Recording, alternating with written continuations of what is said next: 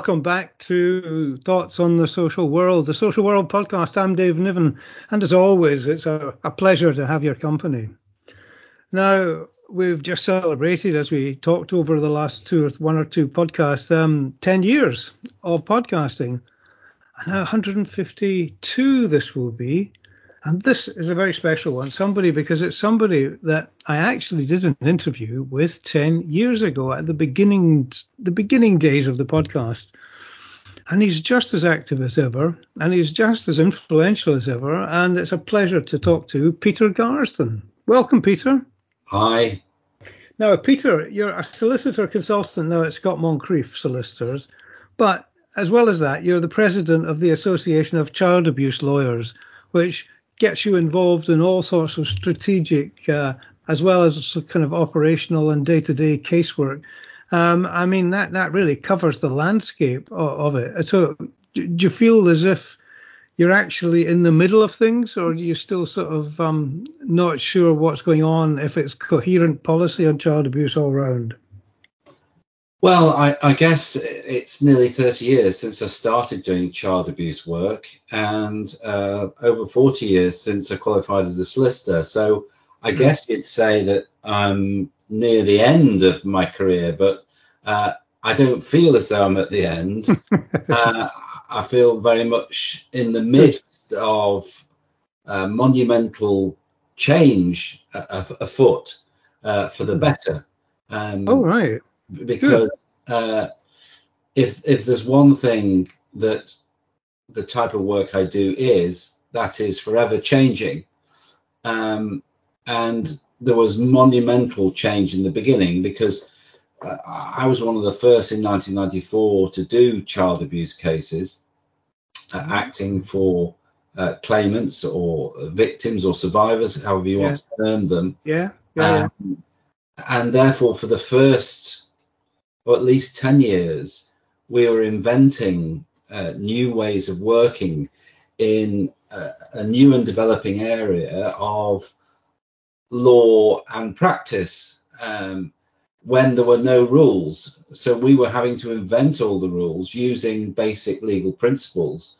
And basically, the law wasn't enacted to cope with child abuse cases, because they didn't exist. You know, I am by speciality a personal injury lawyer, which means that I deal with the way in which an event has harmed somebody. But this is a very niche and specialist area of personal injury law, where most of the injury is psychiatric rather than physical. Well, look, can we just go into it a bit more? I mean, maybe if you could explain some of the responsibilities that you have as president of the Association of Child Abuse Lawyers. Well, the association is set up, or was set up, by me and others back in 1998 to provide the best quality of service and the most empathetic type of service for a very different type of client, namely the victim/survivor of abuse. We have a code of practice which emphasizes that we have to not only take instructions in the transactional way that lawyers do, but also to be empathetic towards the needs and demands of some very damaged clients who have mental health problems. We have to give them the best possible advice. We have to pursue rigorously all avenues of cases.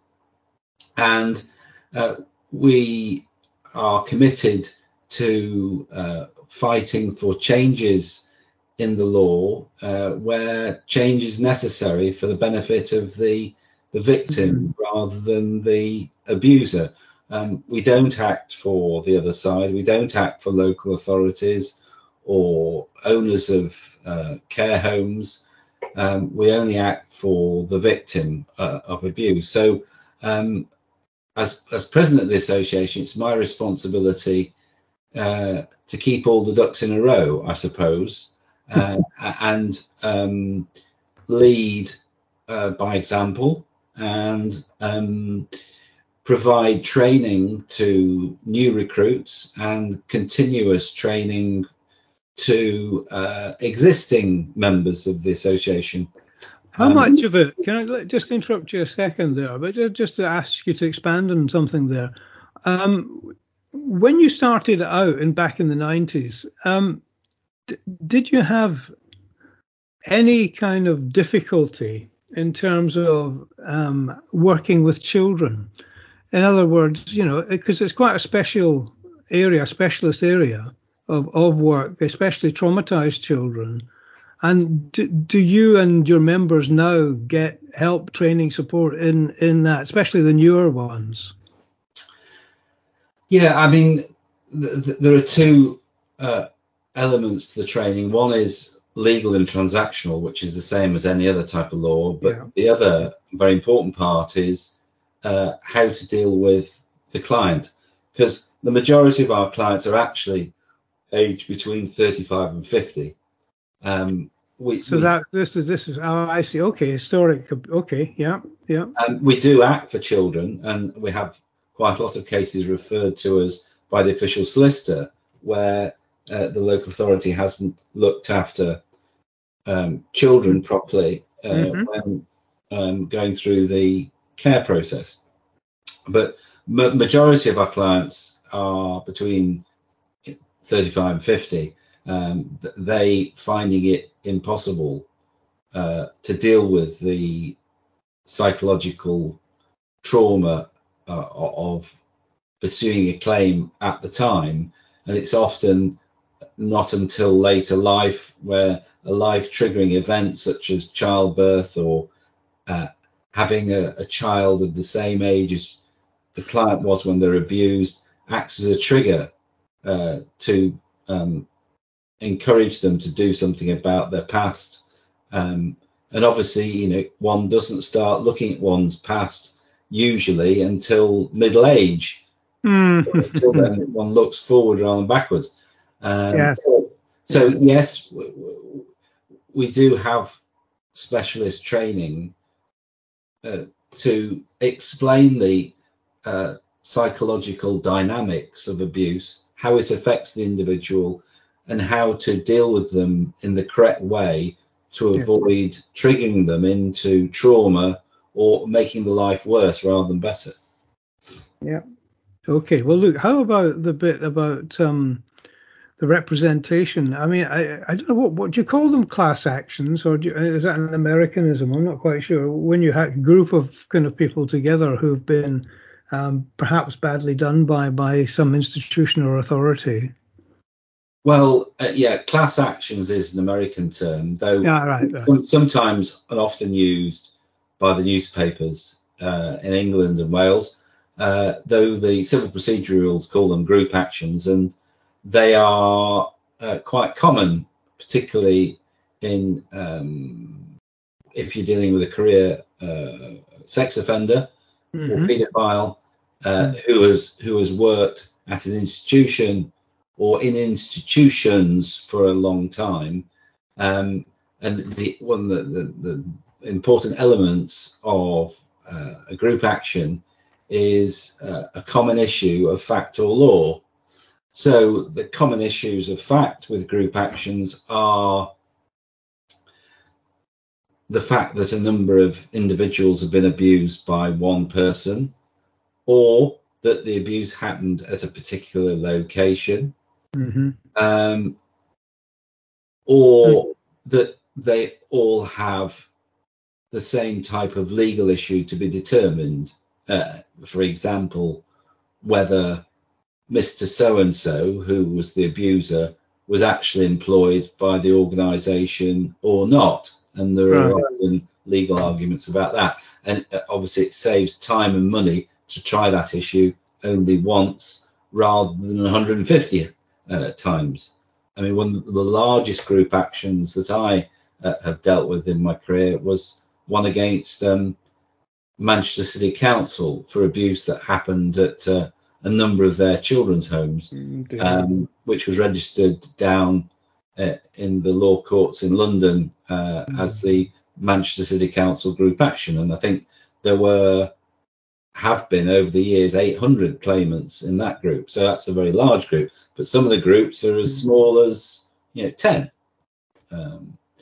It sounds like you've got a lot of experience in that, and I kind of guessed you would have, because it's not uncommon. Although I don't know the kind of that sort of landscape, if you like, intimately, but I mean, it sounds like you've got a lot of experience in that. But look, I've got so many other things I want to ask you as well. When I first started in child protection, it was back in the 1970s. I think it was still then called over chastisement or something ridiculous then. But effectively, there's always been change of some kind when there was a shock to the collective system.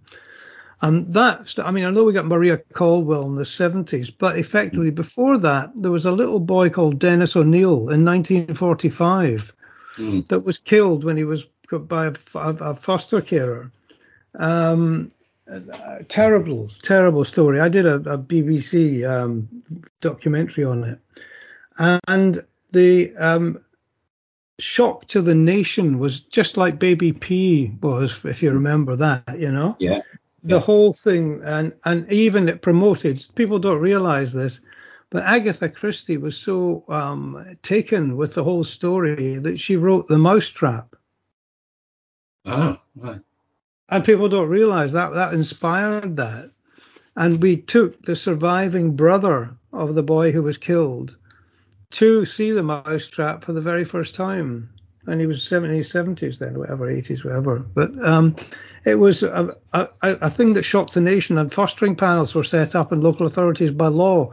They had to have 3 women on them by law.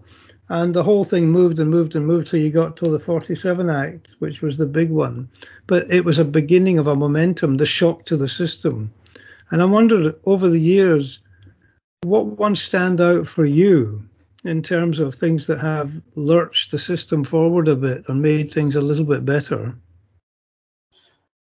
Well, I guess that there are 2 major impetuses that have changed things. And the first one was what brought all this to a head, which was the massive police investigation into children's homes all over the country. I think that probably hit its height in around 1997, say 1995 to 2000. And at one time, 41 out of 43 police forces had a major child abuse investigation on their patch. And there was a huge logistical operation necessary to try and work out where the different police organisations overlapped and had links with each other, and that brought about a great degree of shock and awe in the public, who could hardly believe that this had been happening in our children's homes, which is largely where it was, and it was thought. And what about the other one you mentioned? The other one is Jimmy Savile and the investigation. Yeah. And that was, I think, 2010, and that brought about a huge change in the way police dealt with criminal prosecutions, and coupled with that, and following on from that, was the sexual exploitation gang treatment of girls, largely, also boys, in some of our towns and cities. So I guess you could call that 3. Well, I don't mind. I'm sure there was plenty more, but these were probably the first 2 that came to the top of your head, but I appreciate this.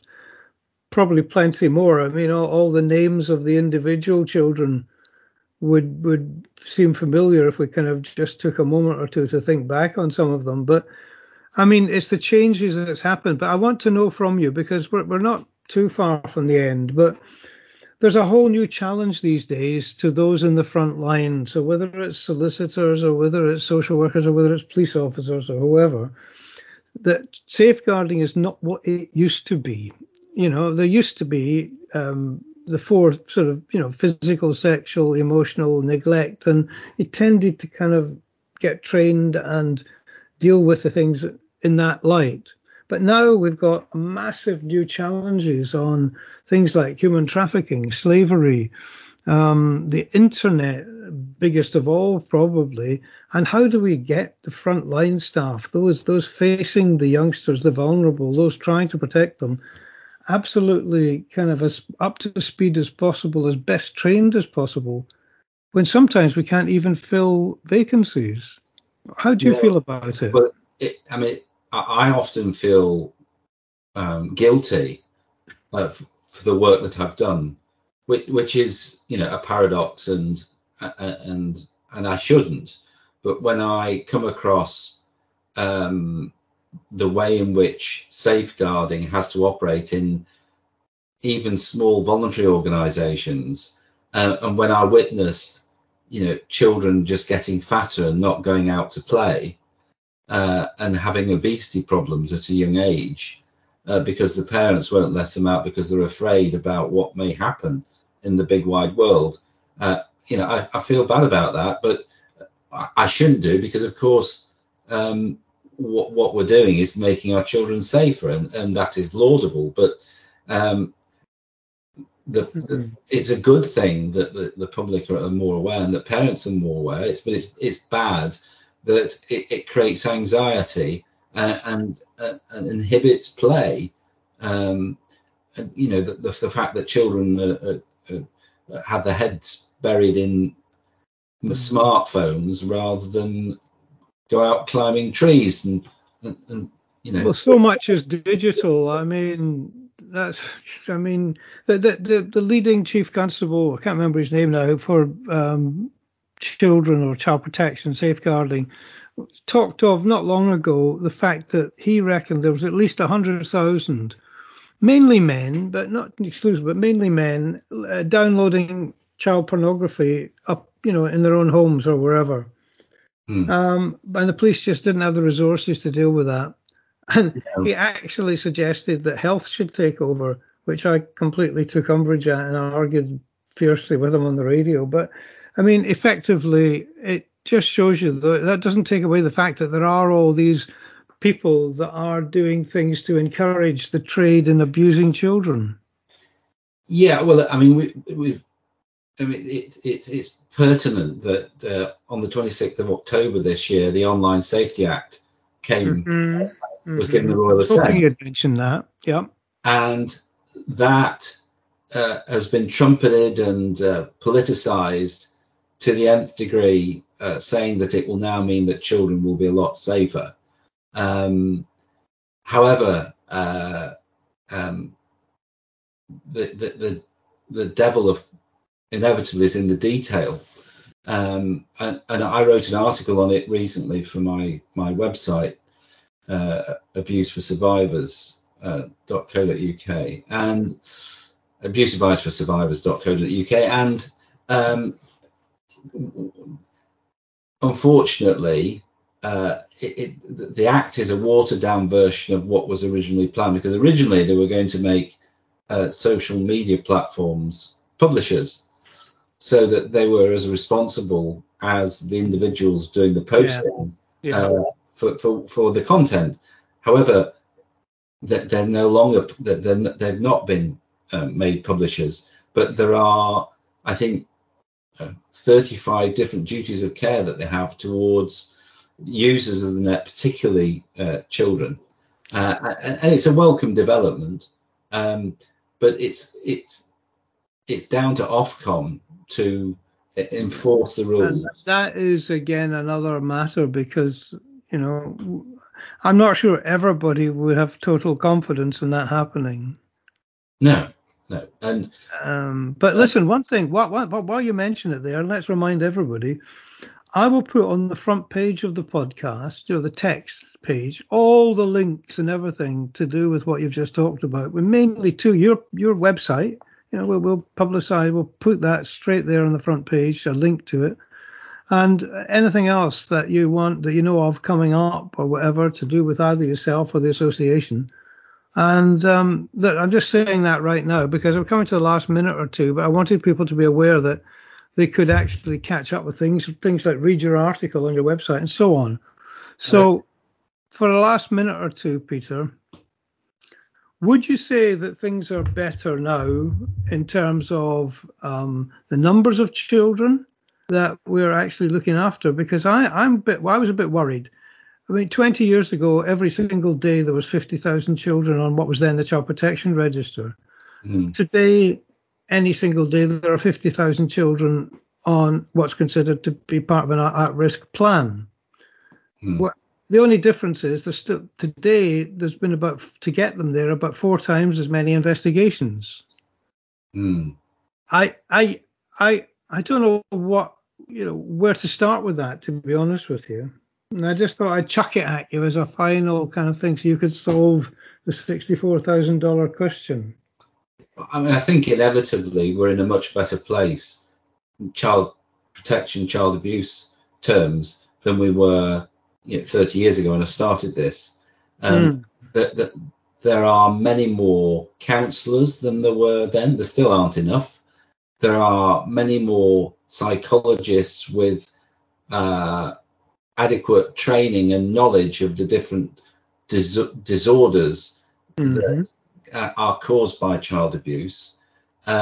We have many more criminal offences to cover most eventualities and ways in which abusers can abuse children.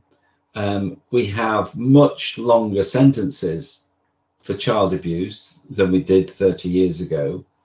And we have better trained lawyers and judges than we did so long ago. I mean, that's not to touch the surface of safeguarding and, for example, something that I campaigned for in 1997, the Disclosure and Barring Service. That also didn't exist. No, I remember our conversations well about that. And yeah. I remember the uphill struggle we had to get it introduced. Yeah. Well, it wasn't far off. It wasn't far off either. The introduction before that, was it, or just after? I'm trying to remember of the register of offenders. Yes, yeah. That. There was anyway, listen, Peter. I'm sorry, we've run out of time virtually. I'm ever so sorry, but like I said, everything's going to be on the front page. And I want to talk to you much sooner than the next 10 years, for goodness sake. So, look, thank you very much indeed. Keep up the good work. And it's been a pleasure having you a guest on the podcast, Peter Garsden. Thank you. Thank you very much.